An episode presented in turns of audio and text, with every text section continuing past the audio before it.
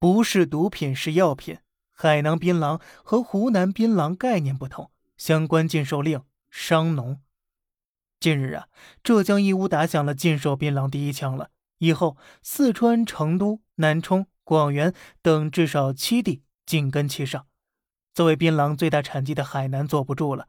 九月二十一日，当地槟榔协会发布了一份平反通告，大概呢是这么个意思：海南人吃槟榔一千多年了。不仅没事儿，还是世界著名的长寿岛。海南的槟榔种植面积占全国百分之九十五以上，个别省市禁售令伤害了上百万农民的利益。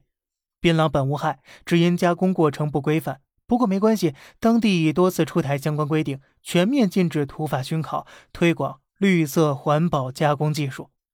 槟榔有药用价值，大家不要把中国槟榔、海南槟榔。与湖南槟榔三者概念混淆，当地在加大力度研发健康的、没有粗糙纤维的、不伤口腔黏膜的槟榔碱含量较低的槟榔制品。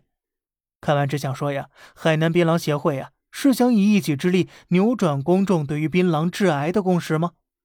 槟榔之所以致癌，不仅因为纤维粗糙损伤口腔黏膜，还因为槟榔本身含有有毒生物碱成分。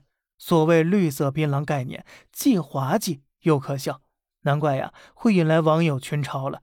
只考虑利益，不考虑伤害，不想想暴利产业背后是无数割脸人和公共健康的悲剧吗？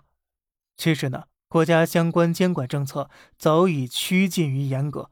二零一七年正式将槟榔列入一级致癌物了。二零一九年，湖南所有槟榔行业停止国内全部广告宣传。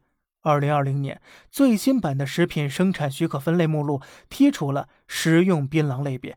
二零二一年，广电总局宣布各类节目不得宣传推销槟榔及其制品。